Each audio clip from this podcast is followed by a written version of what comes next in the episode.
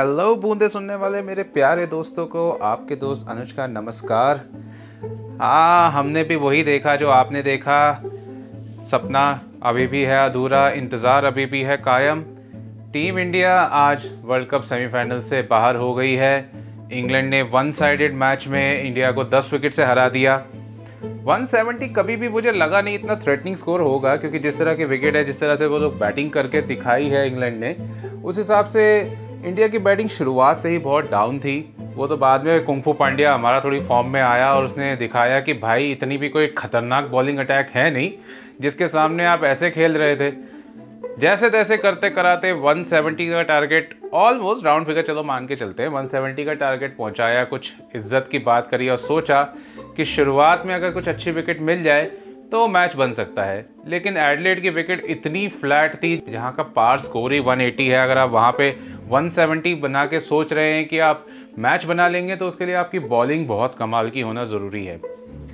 शुरुआत से ही एलेक्स सेल्स और जॉश बटलर ने जिस तरह की बैटिंग करी, उन्होंने किसी भी इंडियन बॉलर को लगा ही नहीं कि कोई विकेट मिल पाएगी या वो देने के मूड में थे।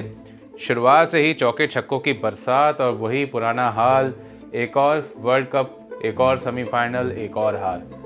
ड्रीम मैच होते होते रह गया, पाकिस्तान और इंग्लैंड खेलेगी अब वर्ल्ड कप फाइनल और हम बैठ के घर पे देखेंगे। आज नहीं तो कल। मर्ज़ी है आपकी। वैसे क्रिकेट देखना चाहिए अच्छा है। चाहे कोई भी जीते, मैच मुझे लगता है कातिल होगा।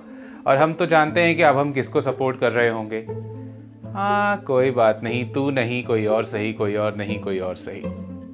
लेकिन बहुत अच्छा खेली इंग्लैंड ने। क्रेडिट जाता है उनको। जिस तरह से अग्रेसिव क्रिकेट चाही जाती है टी ट्वेंटी में फुल आउट मैच हुआ है।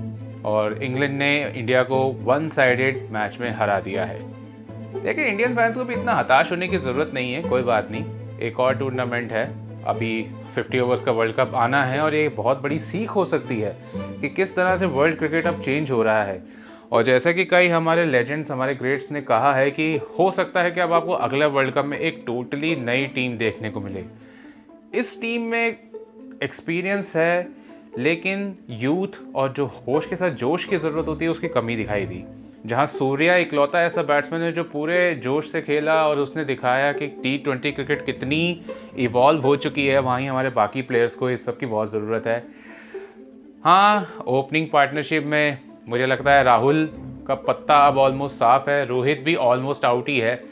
Thirty five thirty six years के हो गए यार, अब बाकियों को मौका दो इट्स ओके. देखो, इंग्लैंड ने देखो ना, कितने बड़े बड़े खिलाड़ियों को बाहर बिठा रखा है। बेयरस्टो नहीं खेला, ये हो गया मार्क वुड इंजर्ड हो गया। लेकिन टी ट्वेंटी क्रिकेट ही ऐसी है, यहाँ पे नाम नहीं या काम चलता है। तो कोई भी कभी भी आके देख सकता है, हमारे पास ओपनर्स की भरमार है। मुझे तो समझ में नहीं आता कि पूरे साल ये दसियों ओपनर खिलाते हैं। लेकिन जब बड़ा टूर्नामेंट आता है या कुछ है तो वहाँ पे एक्सपेरिमेंट करने से क्यों घबराते हैं? ईशान किशन, ऋतुराज गायकवाड़ संजू सैमसन आपके पास इवन दीपक हुडा इन सबको आपने बिठा के पूरा टूर्नामेंट ले जाके और किसी को मौका ही नहीं देना। तो ये कहीं नहीं कहीं बात हजम नहीं हुई। आज मेरा मूड थोड़ा ऐसा ही है तो माफ़ी चाहूँगा इतना कोई जोक्स वगैरह मैं नहीं निकाल पा रहा हूँ। आपकी तरह मैं भी इंडियन फ़ैन था और छन से जो टूटा है सपना तो अब जग सुना सुना तो लग ही रहा है। अभी भी अपनी आँखों के सामने देख के कि ये वर्ल्ड कप एक और उम्मीद बंधी थी, लेकिन इंतज़ार अभी जारी है।